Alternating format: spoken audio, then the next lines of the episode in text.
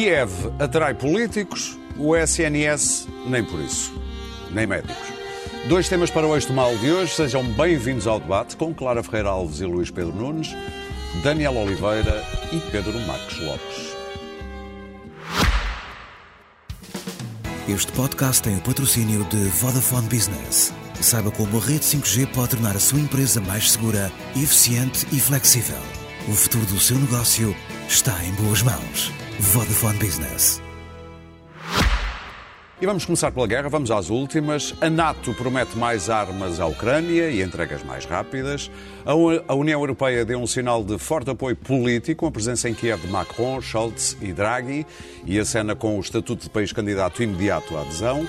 Bom, toda a União Europeia parece que não. Por exemplo, António Costa tem algumas dúvidas. Agora, nós temos que pensar para além das emoções. É preciso ter cuidado em evitar criar falsas expectativas, porque estas frustrações têm um efeito de ricochete muito duro sobre a União Europeia. Hoje, o apoio à União Europeia em muitos dos países dos Balcãs já é muito inferior ao que era fruto desta frustração. As reservas de António Costa, na mesma semana em que o Papa disse que a guerra pode ter sido provocada pelos poderosos interesses dos lobbies das armas, Putin telefonou a Xi Jinping. Ainda não é desta que a China dá apoio militar aos russos, mas já vai dizendo que tem de se superar juntos as sanções. Enquanto isso, o BCE fez um flic-flac à retaguarda e afinal vai recomeçar as compras de dívida soberana, especialmente dos países mais endividados, como Portugal.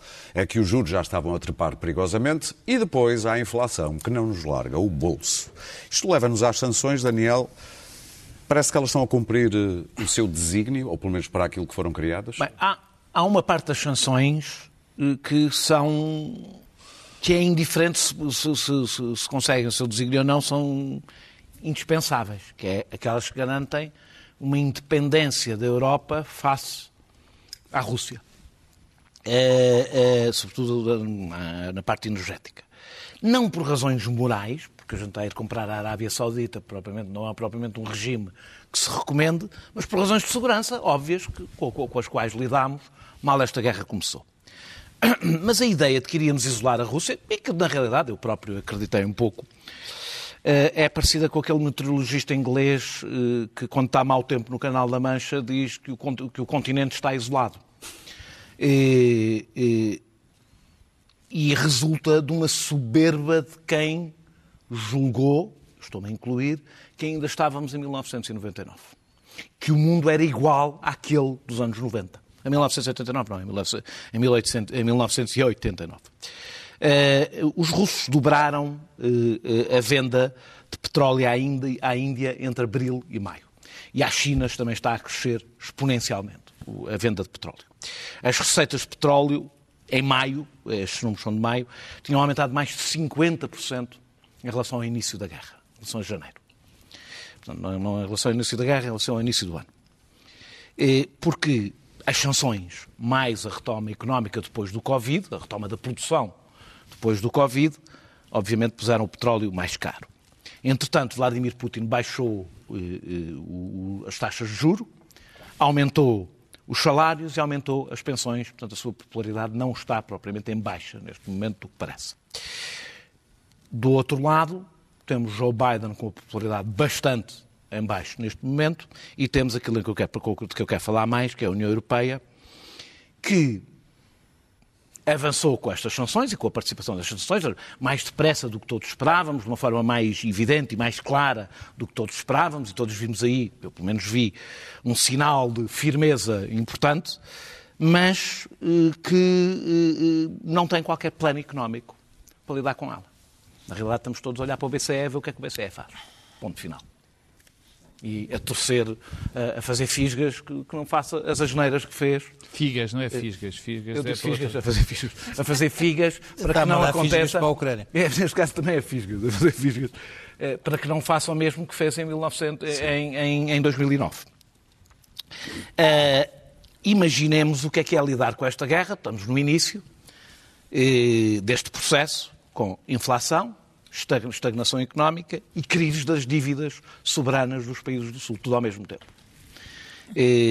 E a Europa não tem um plano, porque na realidade a Europa não tem uma política, não tem uma diplomacia, não tinha qualquer estratégia. É, quando a guerra começou é normal que não tivesse, mas desde então continua a não ter qualquer estratégia eh, que não seja meramente reativa em relação a esta guerra. E os adjetivos, e desse ponto de vista, eu acho que no plano estritamente económico, o confronto que nós julgávamos que iria aplacar a Rússia não está a ser vencido. Eh, não há nenhum sinal disso, pelo menos por agora. Aquilo que falávamos do. Ah, mas também tem efeitos bumerangue. Na realidade, por agora, parece que os efeitos bumerangue são maiores do que os efeitos na própria Rússia. Veremos. Não quero dizer que isto seja sempre assim. O que eu sei é que não são com adjetivos sobre Vladimir Putin, Emmanuel Macron, o Papa e Henry Kissinger e todas as mais pessoas que falem sobre o assunto eh, usarmos muitos adjetivos contra elas que fazem vencer uma guerra, e, segundo, isso, e seguramente não é, e com isto eu vou terminar, uma promessa de adesão rápida à União Europeia que todos sabem que é mentira. Todos sabem que é uma mentira. E a Ucrânia não vai cumprir os critérios económicos, políticos e institucionais na próxima década. Não cumpriria, mesmo que não tivesse uma guerra com uma guerra não cumprirá, de certeza. E, e, e mesmo que cumprisse, só a reforma da PAC, que a entrada da Ucrânia obrigaria, levaria para aí uma década. Mas o Estatuto tem um símbolo? É um símbolo importante ah, ou não? O problema é que para nós pode ser um símbolo. Para a Ucrânia não é um símbolo, é uma promessa. E, e eu acho extraordinário não esperava ver isto uh, neste tempo, que é António Costa ser atacado por ser sincero. Não é muito habitual. E é isso que está a acontecer. António Costa está a ser atacado porque está a dizer a verdade. E está a dizê-la até com cautela, não está a dizê-la de forma. Provavelmente amanhã provavelmente no Conselho Europeu, não ficará a resistir, até porque é mentira o que se está a dizer, que Portugal é o país, não é verdade? Isso foi uma, uma secretária, uma ministra ucraniana que disse, não é verdade? A Dinamarca, os países escandinavos estão a resistir. O próprio Costa basicamente não, não é, não é verdade, não é verdade, sim, seja sim. António Costa sequer. Na realidade, eu acho que é assim, 90, praticamente todos estão contra, tirando ali os que estão mesmo na fronteira, praticamente todos sabem que não vai acontecer e alguns estão a falar mais e outros a falar menos e outros, venha, venha a promessa. Eu acho que António Costa tem razão estas promessas não cumpridas, como deveríamos aprender com os Balcãs, como deveríamos aprender com a Turquia, pagam-se mais tarde numa desconfiança nas relações com a Europa. Luís Pedro Nunes. Bom, há sempre a possibilidade também de António Costa estar a pensar, meu Deus, quando eu for Presidente da Comissão Europeia eu vou ter este problema pela frente. Vai ser uma chatice este da Ucrânia e eu ter, ter que dizer que não, deixa-me já cá calcular. Bom, hum, o meu, há aqui qualquer coisa que me deixa perplexo. É porque um, este, este, plano da Europa um, é, é, um plano um pouco de, de, de apagar fogos. Isto não, não há aqui uma estratégia, não há, não há, não há, um, não há, um, não há um plano. As sanções uh, foram, foram para ver se funcionavam isto, e, e ninguém percebeu muito bem se estão a funcionar ou não.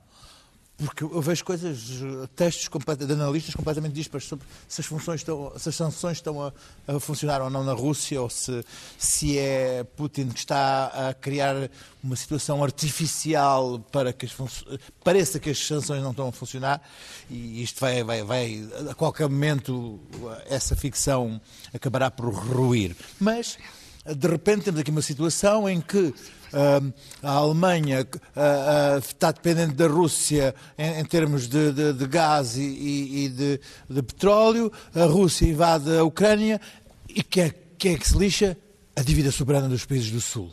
Uou, espera aí que isto houve aqui uma mudança qualquer que eu não estava à espera. Foi assim um volte-face e o que é que temos de falar? O que é que temos de falar? BCE, BCE, ajuda-nos BCE.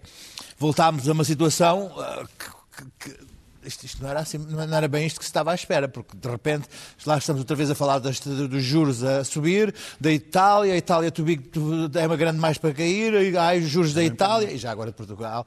Um, lá vai ter a, a, a senhora Lagarde, lá está o Sr. Draghi a falar com o Sr. Lagarde, faça-se como eu e de repente há aqui um volte-face que, uh, pois, eles estão lá a combater e tal, mas os juros, os juros, temos de falar é dos juros. Com razão. Uh, mas, mas, é para ver como estas coisas, uh, de repente, o plano, o Sr. Scholz, que era, era uma grande promessa da política europeia, agora, quer dizer, desde o New York Times há um consenso, que eu estava a ler um texto há pouco, com um consenso de coisa, o Sr. Scholz afinal é um banana Uh, não Falta-lhe uh, uh, o BDE, que é uma, uma, palavra que eu não posso traduzir aqui mesmo em inglês para português aqui, mas que pode dizer que é Big Dick, Big Dick Energy, que é força política Isso, em, em estrangeiro para, para, se impor, para se impor, apesar de ser para se impor, machista, não percebe para se impor, não, mas pode, até as mulheres têm isso é uma, ah, tá para bem. se impor no palco da política internacional.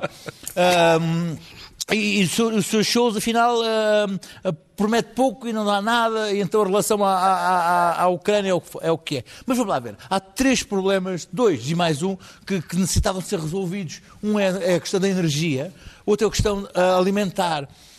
E, e, e, por exemplo, a Europa está colada a dois tabus que não se podem discutir. Não se pode discutir. Vou-me repetir um bocadinho, mas eh, a, a questão do nuclear, a, Comissão, a Presidente da Comissão Europeia propôs a, o mês passado colocar o nuclear nas energias verdes. É e quem é que se opôs? A Alemanha. Porquê? Porque a Alemanha acabou com o nuclear há, há uns anos e, e, reconhecer que, que o nuclear possa ser verde era dizer que está completamente errada mais uma vez. Já não era a primeira Mais exato. uma vez. Respeito à energia. Uh, uh, outra questão. Uh, cereais geneticamente modificados. A Europa é, é, a zona do mundo em que é impossível, impossível falar de transgénicos. O que, é que são os cereais geneticamente modificados? Menos doenças, maior produção, na Europa, impossível. E porquê? Agora, vamos lá puxar é um bocadinho o filme atrás. Há, há mais umas coisinhas para puxar um bocadinho o filme atrás. Não, não, não. Porque a Europa é que é... é não, vai ler as é, últimas coisas sobre, sobre a bioagricultura, biotecnologia na agricultura. E depois, só dizer depois é vi a irracionalidade disso não acontecer, não acontecer na Europa. E então, vamos, o que é que aconteceu nos anos 90? Uh, ambientalistas radicais e agricultores franceses, claro que os franceses claro. aqui é que mandam nesta, nesta coisa, juntaram-se e disseram assim: não, não, aqueles são cereais com três olhinhos e, e luminescentes e a gente não pode comer aquilo senão ficamos com, com, com, com, então é a, a, emitir radiações. E proibiu-se não só até a importação de cereais uh, geneticamente modificados. Quer dizer, é uma lógica económica por causa Escuta, mas o que acontece é que neste momento é uma das maneiras de resolver o problema, é uma das maneiras de resolver o problema da alimentação no mundo com maiores produções. E, e agora o geneticamente modificado é, é que mete, estamos a falar de tecnologia RNA, que foi a mesma das, das, das, das vacinas. Das, vacinas. das vacinas. Finalmente, Uh, uh, era bom que, a gente, que nós reconhecêssemos que estávamos completamente errados quando apostávamos na, na, na tecnologia da, chinesa e da Huawei para, para o nosso 5G. E como estamos completamente errados, colocando todos os semicondutores, toda a, a, a, a, produção da tecnologia de semicondutores na China. Porque Não é só na guerra, China, é que a, guerra, globalização tem mesmo seus limites. A guerra mundial vai-se produzir, vai-se produzir retirando ao Ocidente o bem-estar. É só isso. Retira-se ao Ocidente o bem-estar. Retira-se os, os chips, os semicondutores, a comidinha, aumenta-se a taxa de juro, uh, faz-se, uh, retira-se a energia e faz-se racionamento de energia. Calhar temos e nós a produzir. entramos, implodimos. E isto é, é isto que vai ser a, guerra, a Terceira Guerra Mundial. É o, o, o Ocidente a enlouquecer porque deixa de ter o bem-estar a que estava acostumado. E vamos ver, e estamos sem um plano, a Europa está nitidamente sem um plano para resolver estes três problemas, que são os Muito três bem. problemas que vão, com que se vai confrontar nos próximos tempos. Clara. E a Ucrânia é parte desse problema. Eu vou começar pela visita, porque achei esta visita de pensamento mágico eh, com eh, lives surrealistas. Em primeiro lugar, deram todos o dito por não dito. Macron, em maio, tinha dito a Ucrânia, primeiro tinha dito antes de maio, a França não está preparada para acolher a Ucrânia, um país em guerra, não disse a Ucrânia na União Europeia. Depois disse que faria décadas. E agora saiu desta reunião dizendo, não, evidentemente, eh, prometendo a Zelensky e à Ucrânia o fast track, é disso que estamos a falar, ehm, e dizendo, não, porque obviamente que a França está com os valores humanos e o direito internacional. Bom, a França, e aqui eu acho que ele queria dizer a Europa, Deve ser a mesma Europa que se esqueceu dos sepultados no Mediterrâneo, incluindo aqueles que também foram vítimas de Putin na Síria. Foram imensos, centenas de milhares. Estão sepultados no Mediterrâneo. E, portanto, a mesma Europa do direito internacional dos valores humanos que é também a de Boris Johnson a mandar refugiados políticos para, o- para o- para a África, para o Ruanda, a mesma Europa dos valores humanos, estava hoje em Kiev. Hum, Draghi tem a dívida italiana à perna. E é por ser Draghi, porque se não fosse Draghi, o primeiro-ministro da Itália, provavelmente o BCE e Christine Lagarde não tinham feito aquilo que chamaste o flick-flack, Ainda bem. ainda volte face. Mas vão acabar, vão É a acabar por que sabes porquê? Hoje eh, a Reserva Federal, o, eh, o Banco de Inglaterra, na mesma semana, a Reserva Federal ontem, o Banco de Inglaterra hoje e o Banco Nacional Suíço, que nunca mexe nas taxas de juros, os suíços nunca mexem nas taxas de juros porque não têm inflação. Neste momento estão com uma inflação de 3%, é ridícula comparada com a nossa, mas estão a aumentar as taxas de juros. Porquê? Porque estão a olhar para o euro. É um erro. E sabem, e sabem, evidentemente, que isso vai acontecer. E quando isso acontecer, a dívida italiana vai colocar a Alemanha um velho problema de escolher entre a inflação e segurar a Itália, porque com a Grécia, Portugal e Espanha ninguém se preocupa muito. Agora Vamos lá ver. Uh, a Grécia que tem estado em todo este processo muito silenciosa, como toda a gente sabe, porque tem uma boa relação com a Rússia, sabemos. Uh, por causa até da religião, uma relação religiosa, por via da religião. Portanto, hum, Draghi, quando isto acontecer, não vai ser primeiro-ministro de Itália e vai ter outras preocupações daqui a 10 minutos muito maiores. E Scholz? Scholz é o homem que prometeu armas à Ucrânia, que é, na verdade, aquilo que a Ucrânia tem vindo a pedir e que necessita, porque acaba de, de ter derrotas na zona do Donbass, na Zverodonetsk, e, portanto, precisa das armas. As armas não chegam, Scholz tinha recuado, não enviou as armas, agora diz que vai enviá-las em julho, e, portanto, isto nem é um flick-flack, é uma espécie de fandango, não é? Passo-dança. Ou seja, o que é que esta gente foi fazer à Ucrânia? Explicação. Uma, uma bonita fotografia histórica, dar apoio moral. eh, mas a Ucrânia não precisa só de apoio moral, precisa de outras coisas. Eh, e dizer que a Europa está unida no desejo de ter a Ucrânia na família europeia. Bom, mas isto também é mentira. A Europa está longe de estar unida nesta questão, mas muito longe. E há um parceiro da NATO, europeu, que já está a ditar as regras à Suécia, a Suécia já recuou, que está na pipeline para entrar na União Europeia há anos e nunca entrou. Há 50 anos. Sim, uma loucura. E, e- foi-lhe dito que não entraria nunca. Sim. O que, aliás, é responsável por, muito, por muita da aproximação de Erdogan ao- aos países árabes e, e aos países islâmicos. E, portanto, eh, eh, o o que é que se pretende aqui? Qual é o, nem é o qual é o plano B, qual é o plano A, qual é o plano B, qual é o plano B, eh, a linha A. Eh, Qual é o plano da Europa? A Europa estes anos todos não teve nem uma força militar autónoma, nem uma política externa. E não é capaz agora, e como disse, está dividida, a, a tal ponto que mesmo no, no eixo leste, a Bulgária corre o risco neste momento de vir a ter um governo eh, putinista, pró-putinista. A Bulgária, um dos países de leste. A questão é, é que não foi respondido. Há duas perguntas que não foram respondidas. Nesta guerra da Ucrânia, ela é, para toda a Europa, a, a tal guerra existencial. Ela é uma guerra eh, eh, que visa proteger-nos dos russos e da Rússia, e, portanto, existencial. E houve uma ministra dos Negócios Estrangeiros outro dia que disse, eh, da Espanha, que disse que era uma guerra existencial ou é eh, eh, uma guerra existencial para uma parte da Europa? Ou seja, para os países que estão no eixo, de- de- de- no eixo imperialista da Rússia. Porque a Rússia é uma potência imperialista típica do século XIX, já nem é do século XX. O discurso do, do Pedro Grande é um discurso imperial que nós julgávamos que tinha desaparecido, mas não tinha. Se tivessem estado atentos estes anos todos, a Putin tinham descoberto que ele era imperialista. E, portanto, e que não é só o restauro da União Soviética, é uma coisa que vai muito para além da- da- do restauro da União Soviética, Para é o restauro da terminar, claro. Rússia, Sim. da grande Rússia europeia. Da grande Rússia europeia. E, portanto, tudo isto foi mal entendido. Mas é uma questão existencial para nós, eh, países ocidentais. Não é. E esse é o problema das populações dos países ocidentais que vão sofrer muito com esta guerra e que não sentem esta guerra como que têm solidariedade para com a Ucrânia, acham que os ucranianos devem ser ajudados, e este é um ponto sobre o qual muito pouca gente diverge. É preciso ajudar a Ucrânia quanto à Ucrânia. Mas é também preciso, e aqui vem a linha B, parar com a guerra, porque não podemos ter uma guerra que dure anos. E a segunda questão é saber se, além disto, se além de responder esta questão, esta guerra é existencial para nós ou não é, e todos os povos vão ter que responder a isto, e já estão a responder, já estão a ser feitos inquéritos, uh, polls para saber o que é que as pessoas acham sobre isto. A segunda questão é se devemos ou queremos punir Putin.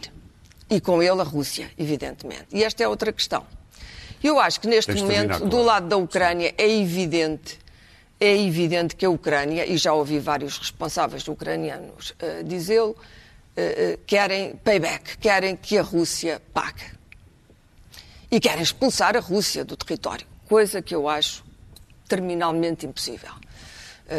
mesmo com todas as Muito armas. bem. E claro que há Pedro. quem ache que se deve tentar até uma guerra mundial para expulsar a Rússia. E depois, há as pessoas que dizem, bom, mas se nós punirmos a Rússia, a Rússia não vai deixar de estar lá. E no fim disto tudo, a Rússia e depois a China, outros países, a África, a Ásia, Muito que estão, nas- estão completamente na lateral. Deixa-me só terminar. Queremos ou não, ou devemos, eh, Biden e, alguns americanos acham que se deve. E aqui as pessoas vão ter que responder. Porque punir a Rússia, há muitas maneiras de punir a Rússia. O direito internacional, por enquanto, houve hoje um think tank inglês que já pôs cá fora o relatório, não permite que a Rússia. Clara, temos que ouvir o Pedro. Bom, vou já terminar. Que a Rússia seja, eh, pague a reconstrução da Ucrânia. E, portanto, ou criamos um Tribunal Internacional para punir Putin, onde ele nunca porá os pés, ou achamos que não nos compete mudar o regime russo. Isso é um problema dos russos. Eu acho isto. Acho que não nos compete mudar o regime Muito russo. bem. Só para terminar, eh, Draghi disse uma coisa extraordinária. Disse, vamos reconstruir tudo. Bom, quando formos reconstruir tudo, Draghi já não está lá e provavelmente já não é deste mundo também. Pedro, o grande. Sou eu. Esta guerra tem um significado existencial para a Europa. E um significado duas Europas. existencial profundo. Porque no momento em que nós acharmos que há povos na Europa que podem se sentir afetados e outros não, quer dizer que já desistimos da Europa. Já não há Europa. Porque a Europa, o projeto da União Europeia, é um projeto basicamente de solidariedade entre os povos, que não tem corrido bem. 2011. Nem algo, em Ah, algum- pois houve uma solidariedade enorme em algumas, em algumas, com a em Grécia. Em algumas, em bem, de facto foi, foram a Europa que resgatou a Grécia e Portugal. Ah, sim, sim. Pronto, Resgatou. foi o que aconteceu. Pois. E portanto é mesmo. Mas eh, em abono do Pedro, É- ele tinha dito que não andava a correr muito bem. Antes de Claro. vocês intervirem. Mas a questão, mas nunca poderia Resgatou correr um nenhuma. projeto deste das- da- se- imediatamente. Portanto, sim, é uma questão existencial. Porque, eu repito, porque no momento em que nós desistirmos de olhar para outros povos europeus e outras nações como os outros e começarmos a achar, bom, se a gente vamos aqui proteger-nos, os outros eh, que tomem conta da vida deles. Acabou qualquer projeto da Europa, acabou qualquer projeto de solidariedade na Europa, acabou tudo. Porque uma coisa é erros que se cometem, e cometeram-se vários erros na Europa, outro é um erro desta dimensão.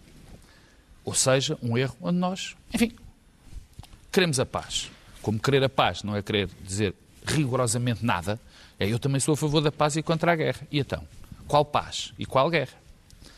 Segundo é os sinais que eh, eu achei muitíssimo bem esta ida do, destes, deste, particularmente do chanceler alemão e do francês, porque a Europa, quer se queira, quer não, foi no princípio não, um e continua a ser e continua Não, a não. ser e continua a ser um projeto liderado liderado pela Alemanha e pela França. E, portanto, ver a Alemanha e a França na- na- em Kiev a apoiar, dá sinais políticos claros de que a Europa ou a União Europeia está do lado dos ucranianos, eu acho extraordinariamente relevante. Muito relevante e importante. De facto, a questão de entrar para a União Europeia ou não, o Daniel tem uma, tem uma parte de razão, como é evidente, e o Primeiro-Ministro também, que não se pode fazer promessas que depois corram mal. Mas o importante aqui era dar um sinal político forte. Um sinal político forte de que nós somos solidários com a Europa, com a Ucrânia e que vamos ajudar a Ucrânia no momento em que se consiga a tal paz. A paz que não é uma coisa no ar, uma paz respeitável, uma paz sólida. Terceiro ponto, que são a das sanções. Eu. Vamos lá ver. Eu não vejo qual é a alternativa às sanções.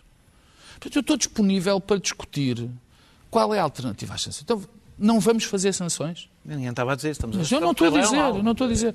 Não, as sanções iriam sempre correr mal, porque correm mal. Quer dizer, é Não, evidente. não é só nós. Estão a correr bem. É, Não, é- como é que está a correr para Não, os porque, não há outra alternativa, porque mesmo para o sancionado também não há outra alternativa. Vamos lá ver. É evidente que uma guerra, e uma guerra destas dimensões, na Europa, e uma guerra contra alguém, um fascista terrível, que quer conquistar partes da Europa à força, teria sempre consequências muito graves económicas. E vai ter piores. Vai ter muito graves. Iria ter sempre. Dizia o Luís Pedro, com razão, não há um plano. Claro que não há um plano, ainda não há um plano. Eu também gostava que houvesse. Mas, para já, ninguém estava à espera de uma invasão nesta altura. Bem, nós há- aqui, um dia antes, ninguém. Pedro, já Colunas. percebeste, passaram estes meses, os únicos Claro, que não têm um plano é a são Europa. três meses. Os Estados Unidos, Oh, Unidos têm um plano e a oh, Rússia mas tem eu- um plano. Mas eu explico porque, Somos os que eu explico plano porque é que a Europa não tem um plano. Porque a União Europeia. Não é uma democracia. Porque a, União- porque a Não, União não é Europeia. coesa. Porque a União Europeia Não não, é foi coesa. feita assim. Porque a União Europeia é uma nação de Estados. Os Estados Unidos têm, a- os Estados Unidos têm o governo federal. Nós não temos governo federal nenhum. A é Aliás, e, e acho- e é muito curioso, porque agora eu vejo as pessoas pedirem. Ah, que pena não termos um exército na Europa, uma capacidade de nos defendermos. Poxa, eu lembro-me, não é para ti, porque tu nunca quiseste o exército, e acho que continuas a não exército querer. Nem a Federação. N- Nem a Federação, nem nada. Portanto, quer Quero dizer, uma aliança militar estas- europeia, não a um questão da. Europa, quer dizer, a, questão- a Europa sempre teria muitas dificuldades em ter um processo deste, porque são nações independentes. É uma Europa de nações. Portanto, iria ter dificuldades. Eu gostava que corresse melhor. Agora, qual é a alternativa às sanções? Voltando às sanções. Com as sanções acabam. Quer dizer, não há. Porque sim há uma componente moral nas sanções. E há uma componente de combate indireto à, à- à Rússia. Nós não podemos, apesar de estar a correr melhor porque se vende mais à Índia e vende-se mais à China, mais nós barato, não podemos ter, nós não podemos ter, não podemos mais estar a subsidiar os ataques Ah, está aquilo que nós estamos a ver. Quer dizer, todos os dias Mas nós vemos... podemos depender da Rússia, Nem podemos depender. disso, não podemos depender Já o- estávamos a falar da questão energética e dos erros da, da Alemanha. Vamos voltá-los a fazer? Vamos nos pôr outra vez nas mãos? Mas acho que ninguém portanto, não, não se põe em questão. Portanto, as sanções são evidentes, não podem deixar de ser.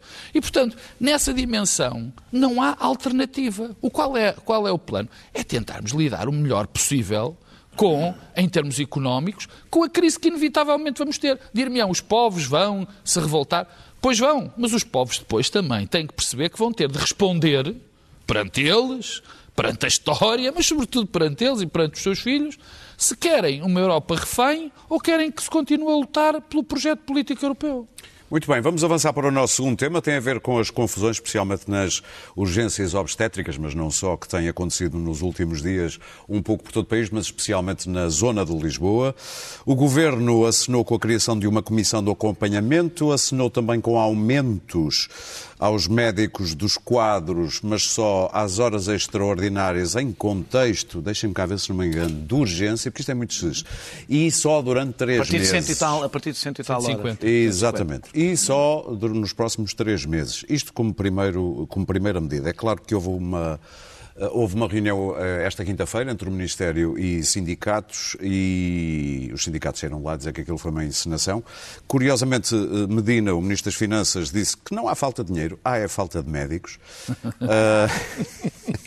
Eu não me queria rir. Luís Pedro Nunes, o que é que te apetece dizer sobre isto? É, ah, é isso mesmo, é uma é- não é uma encenação, é uma- por parte da- da- do Governo e desta Ministra. Esta Ministra tem uma grande particularidade que hum, diz umas coisas e depois se se, se contesta à Ministra há uma... Há um, um exército de botes à volta que vão dizer ai, não se pode dizer isso, ministra, coitadinha, tem sofrido tanto, tem uma pessoa que sofre tanto, à volta, coitadinha, por causa do Covid, passou tão mal. Hum, e, e- e parece que não se pode dizer mal da Ministra da Saúde. Mas, de facto, isto é uma grande treta. Porque, hum, porque nós não estamos aqui com uma crise ah, neste setor específico ah, da medicina. O, que, o problema aqui é que todas as outras especialidades, ou a maior parte delas, se podem adiar para daqui uma semana ou de um mês, ou passar a lista de espera para daqui a um ano. Dizer, venha cá ter um filho daqui a uma cancro, semana é difícil. seja um cancro. Uma Mas uma gravidez de nove meses não pode dizer assim, olha, volto daqui a dois meses. E é por isso que a crise, mesmo estando a taxa de natalidade em Portugal Como está. ah, como está, e ver uma grávida é um. tem que se pedir um desejo, porque é uma coisa, uma raridade.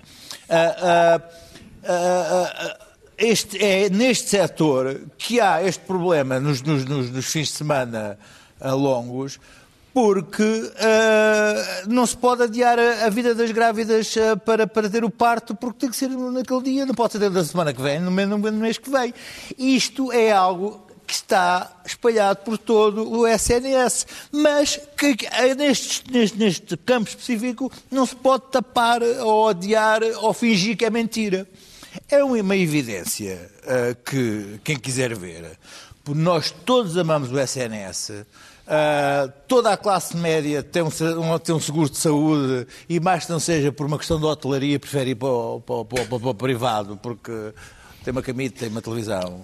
Ah, a não ser que seja uma coisa muito grave, e aí o sistema se funciona por telefonar ao médico é amigo do outro médico que lhe arranja uma passagem à frente para ir para o cirurgião que é top. Sistema- o- todo o SNS funciona por cunhas, mas o privado também, também, também é por, por, por telefonemas e amigos. O SNS cunha está com é gravíssimos problemas que exigiam uma reestruturação, Pilar. uma reestruturação ah, de fundo a nível de, de, de- de ser repensado, a nível de meios, de médicos, ah, de, de, de, de- de- de hospitais. Mas reestruturação IPS é, é- é juntar, enfim, não, não, não vamos, não vamos pensar nisso, que é, é mentira, porque um dia que o PS uma reestruturar alguma coisa, enfim, é, é é ter uma grávida de 11 meses. Ahm, e o, o problema que temos aqui é que há coisas que são completamente absurdas, por exemplo, Lisboa, cidade, não ter, por exemplo, uma urgência única noturna ah, e os, os- os- os- os hospitais ro- rodarem entre si numa, numa urgência única. Há três urgências que depois não têm especialidades e andam a mandar uns para os outros. Quer dizer, são coisas óbvias. E depois critica-se os doutores ob- obstetras por não irem para o privado ganhar três a cinco vezes mais e as horas extraordinárias acho que se pagam ridiculamente e agora querem fazer um pequenos aumentos. É evidente que isto não vai resultar. Quer dizer, eu não posso criticar um médico que, que, que- vai ganhar 3 a 5 vezes mais. Eu iria, quer dizer, por, por muito que também amo o SNS, mas ah, a, vida é a vida e a casa é para pagar e o carro e, e- e a vida está cara. Agora, Há outro tabu que se diz, e agora resolveu-se dizer que é completamente mentira, que é uma falsidade e um ataque à ministra, que ela é ideologicamente contra as PPPs. A ministra é ideologicamente contra as PPPs da saúde. A de Braga, a de Loures, foi, assassinou essas duas, essas duas PPPs. E é dizer o contrário é descaramento, é descaramento. E, portanto, Para terminar. ah, a que ah, a não, não, pode-se pode dizer que a ministra está muito cansada do, do Covid e que é falso, que ela não tem nada contra as PPPs da saúde, é logicamente falso. Mas não. Daniel. É. Bem, eh, eh, as, eh, há problemas estruturais que foram revelados conjunturalmente, ou seja, o facto de termos um fim de semana prolongado no verão assim? revelou problemas que são estruturais, não são conjunturais. Mas quem tiver uma costas os há hospitais com metade das urgências garantidas por tarefeiros. Neste caso é isto que está em... Mas isto também revela vários problemas estruturais.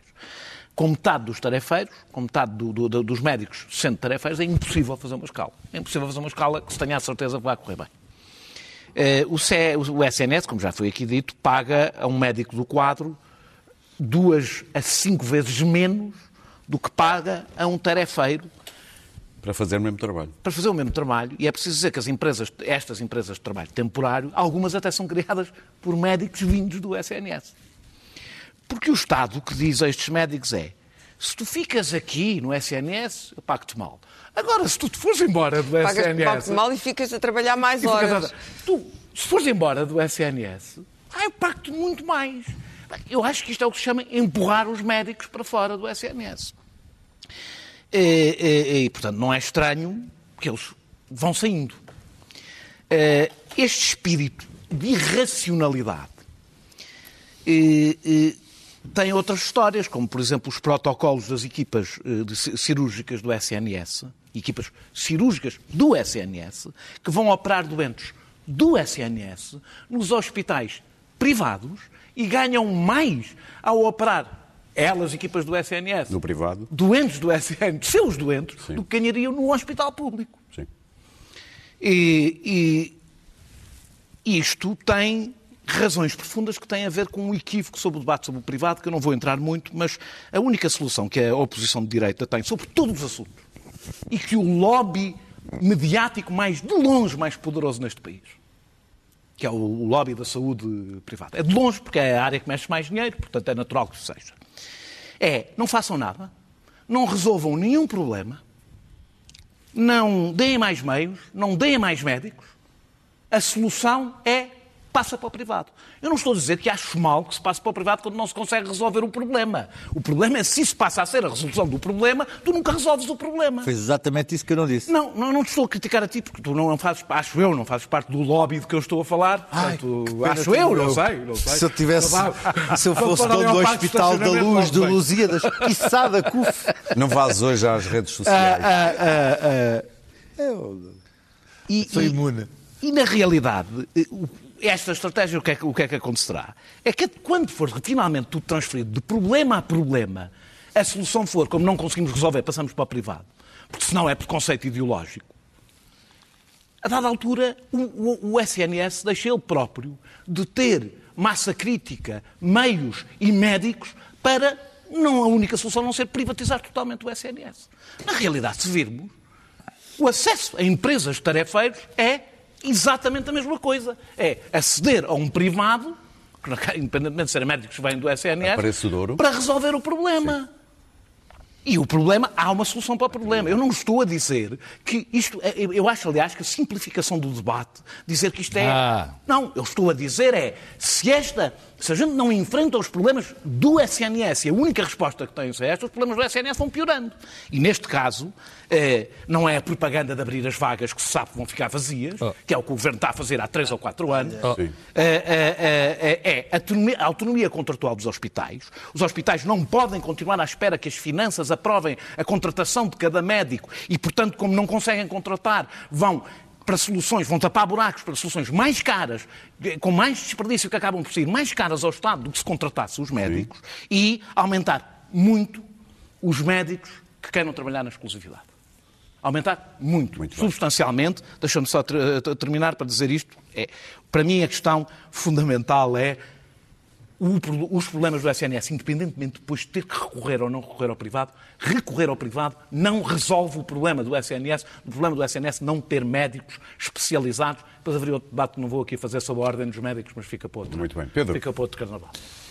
Eu, eu, eu tenho que confessar que todos estes, por muito que eu, que eu estude e que vá ver, todos os, os, problemas da saúde são problemas que eu tenho bastante dificuldade em abordar, porque têm especificidades enormes. E, portanto, a minha primeira, a minha primeira abordagem é a, segunda, eu, é a seguinte. Eu olho para isto e vejo que há aqui um problema, enfim, de, de, de gestão neste momento, que é um problema eh, de conjuntura e um problema estrutural.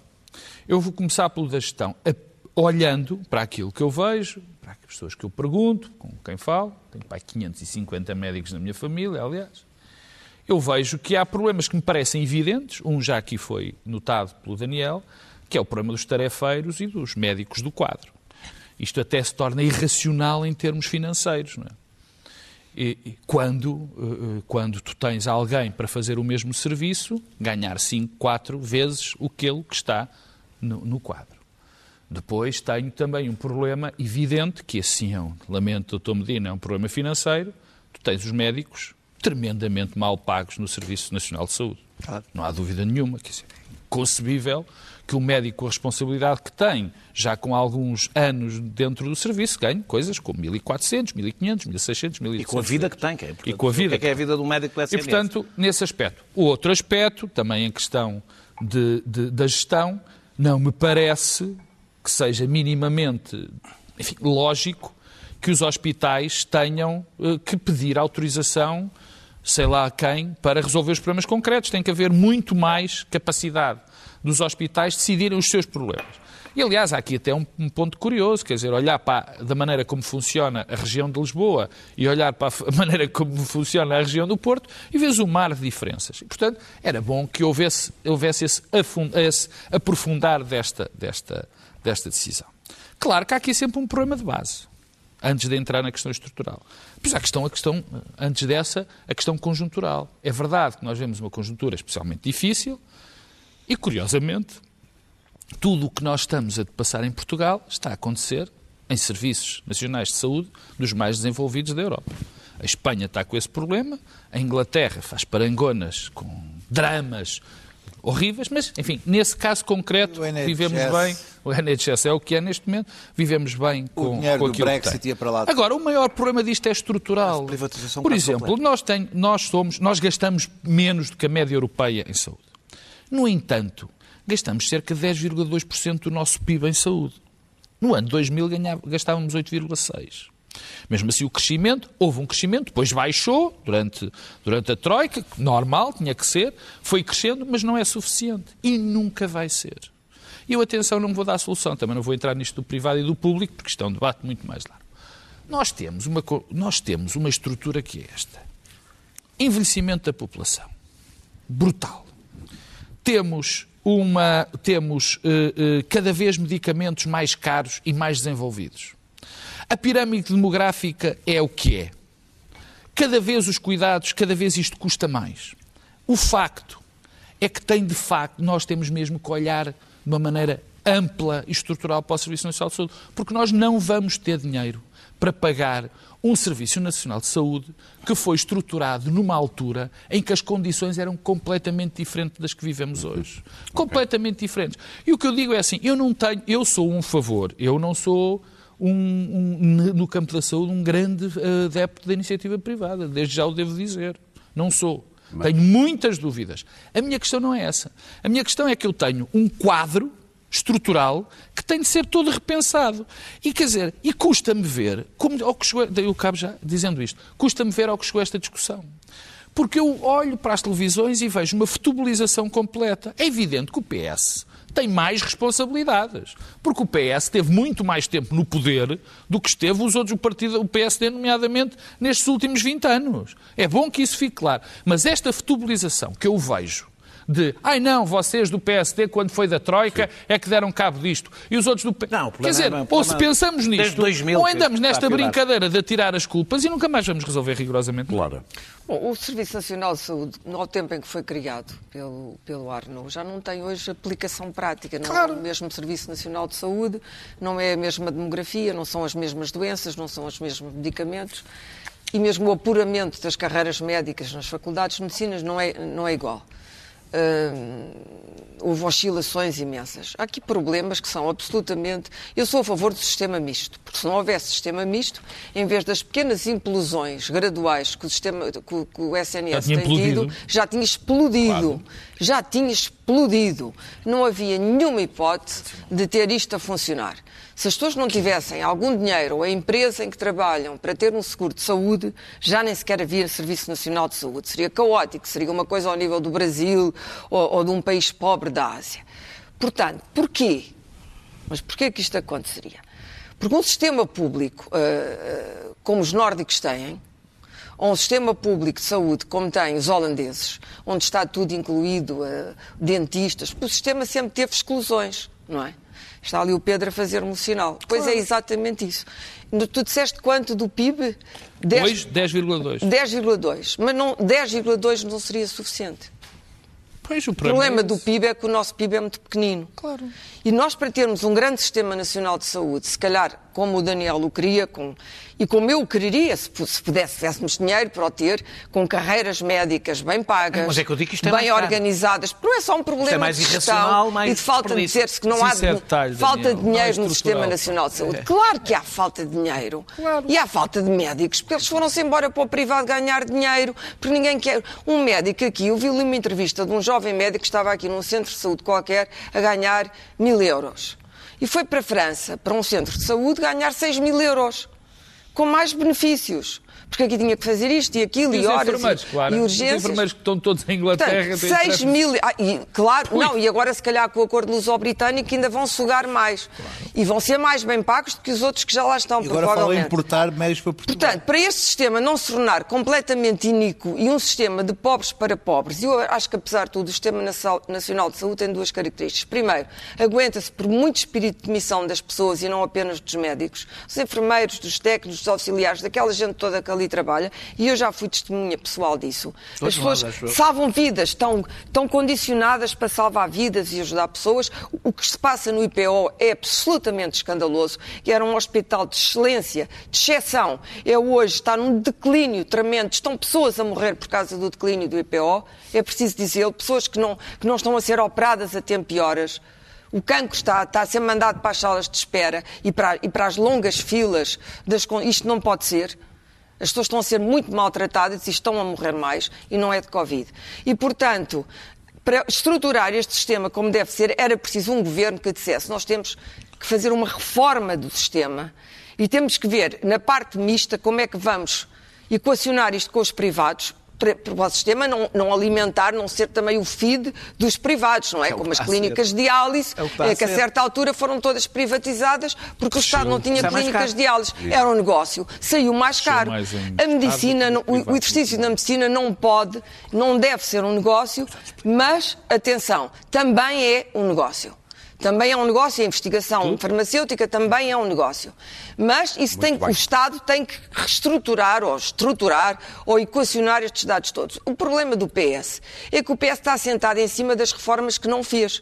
Não foi buscar nenhum parceiro para as reformas, não, não reformou a justiça, como todos muito bem sabemos, está bem. num ponto notas, extraordinário, como se o pela entrevista de José Sócrates, que foi uma entrevista extraordinária. Extraordinária. Nunca ouvi uma coisa assim. Temos que ir às notas. Fizerem a pergunta com bons modos. Não, Gostei. não queres ficar com notas para isso? Não, ou posso, e, e vou terminar. Termina, E será a minha nota. E, portanto, ah, ah, é, é- não, é um momento incrível que a educação.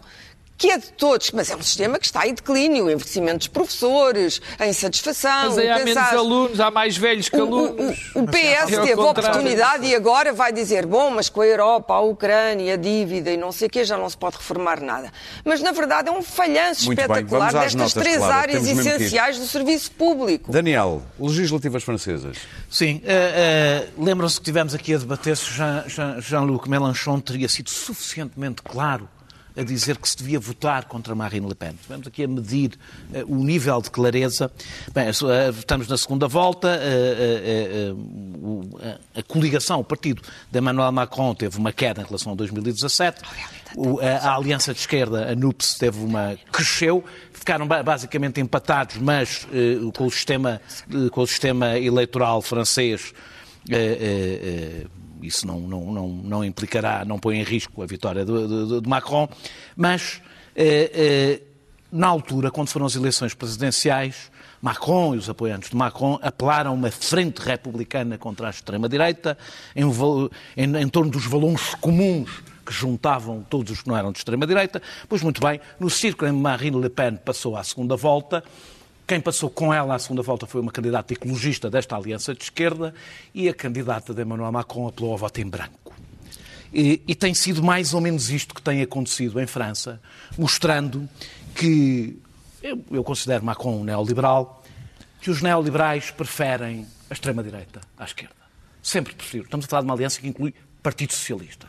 Sempre preferiram. Preferem a extrema-direita. o exame preferem o fantasma da Daniel, extrema- o exame. Partido Socialista. há pouca, há, há- há- há, preferem, pois, quem o coisa ajudou a destruí-lo, era ministro do governo que o destruiu, o Macron. Eh, eh, eh, preferem a extrema-direita, preferem o fantasma da extrema-direita para exigir o voto da esquerda, mas quando chega à altura da verdade, não há nem Muito bem. frente republicana, nem valores em comuns Clara. e apelam à- ao, ao voto em branco. Queres falar Um da minuto, entrevista de muito Sócrates? brevemente. Minutinho. Eh, eh, eh, timing. O timing deste acordo luso-britânico não podia ser pior. Eu, não sei bem que acordo é, o acordo é extraordinariamente obscuro, tem imensas vantagens para todo o lado. Parece que Boris Johnson já tinha proposto isto a todos os líderes europeus, nenhum foi a Londres assinar nenhum acordo, porque estamos numa guerra com Boris Johnson e o seu governo, o seu governo corrupto e incompetente.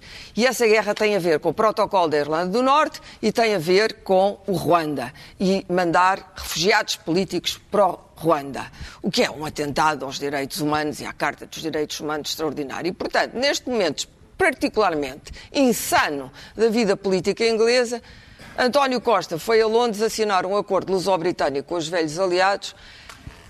I mean, porquê? Porquê agora? Não podias ter esperado uns meses para ver se acalmava? Não, há, um, há, um, há um fosso neste momento entre a União Europeia e os ingleses, porquê agora ir um chefe um chef de Estado, um primeiro-ministro português, sentar-se em Downing Street? Muito dizer, ir ao bem. Ruanda. Luís Pedro Nunes, Hã? depois dou-te um Ir minutinho ao Ruanda Luís seguir. Ir Pedro ao Nunes. Ruanda, pois. Luís Pedro. Nunes, turismo em Lisboa. Olha, eu há, há semanas falei aqui de, de- de- de- dos boatos da ligação do Sócrates com o Lula e, de, enfim, de, de algumas possibilidades de algum arranjinho. Dizem, oh, que loucura, Luís Pedro, tu e a tua obsessão com o Sócrates. Nós, nós não dissemos nada Não, disso. franziram-se todos. Foi o assim, senhor, foi o senhor. Não fomos nós. Ah, enfim, olha, vamos ver, vamos ver. Ah, a Al-Qaeda de Barcelona está apavorada com o verão que aí vem e com a tipologia de turistas que estão a invadir É Al-Qaeda, não Al-Qaeda. É, é que pareceu-me que era Al-Qaeda. Al-Qaeda. Mas toda a gente percebeu menos eles. há uma Al-Qaeda em A Barcelona. Presidente da Câmara, A de Presidente da Câmara, sim. ah, está aterrorizada com, com a tipologia de, de turismo que está a inundar ah, Barcelona, que ainda é pior que o pré-Covid. Diz que Barcelona se tornou um destino de turismo de bebedeira, só. Nem sequer já a Sagrada Lisboa. Família vão, nem sequer nada. Vão lá para se embebedar e voltam no fim Ainda de semana. bem, porque é, é exatamente o tipo de turismo que está em Lisboa hoje em dia. São miúdos de 16, 17, 18, 19, 20 anos que vêm passar o fim de dois ou três dias a Lisboa e, e embebedar-se e que, tal como diz a, a- a- a Presidente da Câmara de Barcelona, vamos perder a oportunidade de mudar o modelo de turismo que queríamos para a nossa cidade, a deles e a nossa, porque é, é um turismo sem dinheiro, é um turismo ah, des- de destrutivo, é um turismo que não traz nada à cidade.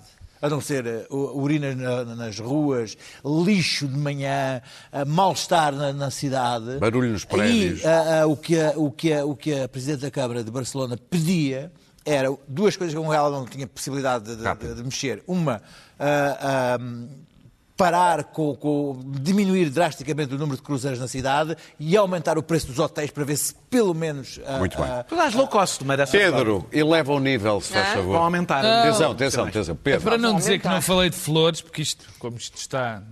Eu vou recomendar dois espetáculos. Um que já vi, que é o, o ensaio sobre a cegueira, no Teatro Nacional de São João, sobre o, baseado no romance do, José do Saramago. José Saramago. Mas avisa. É um espetáculo. Mas avisa. Eu já o vi, é um espetáculo extraordinário. Mas. Avisa, avisa. Que é longo. Aviso o quê? Que é longo. A duração. É, é, é longo, mas não se dá conta do tempo a passar. Ok. É um espetáculo magnífico. São quatro horas que passam. Não a são, não são quatro horas. São Três horas e quarenta, É um- intervalo, que é com chegar e não Tem um chegar, beber um intervalo. café. Segunda, Tem intervalo. segunda. E é- vale é muito a pena e eu tinha muitas, tinha muitas dúvidas de saber como é que aquilo se dramatizava, mas ficou o espetáculo magnífico, estava cheio, ainda bem, espero que continue. E o segundo ainda não vi, porque ninguém viu, se vai ser só duas vezes em Lisboa e outras vezes no Porto, que é a Sagração da Primavera, amanhã no CCB. Eh, É é uma, enfim, uma, uma visão diferente do, do espetáculo que, olha, com, do balé russo, no princípio do Sim. século XX, do- com a música do Stravinsky e, e- e a coreografia do Nijinsky, portanto, a gente continua a gostar, não é? Como Vá lá, não foi eles proibido. dizem- Ah, não foram proibidos. Eles dizem Nós não fazemos que, que nós não dizemos, cultural portanto, russo. amanhã é a leitura sempre especialíssima da Praga, é amanhã às nove e, e no sábado às sete. Estão Ainda Clara. não vi, mas pronto. Dou-te Mas vai 30 ser segundos para falar de Sócrates, precisares. Não, Tu há bocado vocês não pediste acharam um a minuto. entrevista extraordinária? Eu achei a entrevista extraordinária. Portanto, não a atitude de Não vi, não gostei. Já, Não vi, não gostei. Nem é de arrogância, é- já, já está para lá da arrogância. A justiça é uma coisa à, à qual. Não, é- aquela frase, nada do que é humano me é estranho. Sim. Não, a justiça é uma Muito coisa bem. que lhe é completamente estranha. E, que ele até serve a ele. Sabes nem o que é que é tem estranho? nada a ver com aquele assunto. E sabes o que é que é estranho? É a maneira como a Generation Z bem. e a maneira como a Generation Z ou a geração Z, wokes. os wokes, agora comunicam. E o Tetateu é é um brasileiro que fez este vídeo para o Instagram e que resume tudo muito bem. Então, gente, e animais também. É, hoje, mas pode ter sido outro dia, eu vi, e sem querer desmerecer quem não consegue ver, um filme. Mas, mas nada contra teatro, outras formas aí de expressão artística. E eu ri demais. Porém, eu também tenho empatia, né, com quem tá passando por momentos tristes e não consegue sorrir. Mas quer saber, tia pra lá. Ah, que feliz, ninguém tem pachorra, não é? Nós voltamos na próxima quinta-feira e não se esqueça, para, para o Pedro depois de me dizer o quê, só podcast, estamos disponíveis. Posso só dizer uma podcast. coisa ainda sobre o Sócrates? Este não se suicida. Muito bem, voltamos na quinta.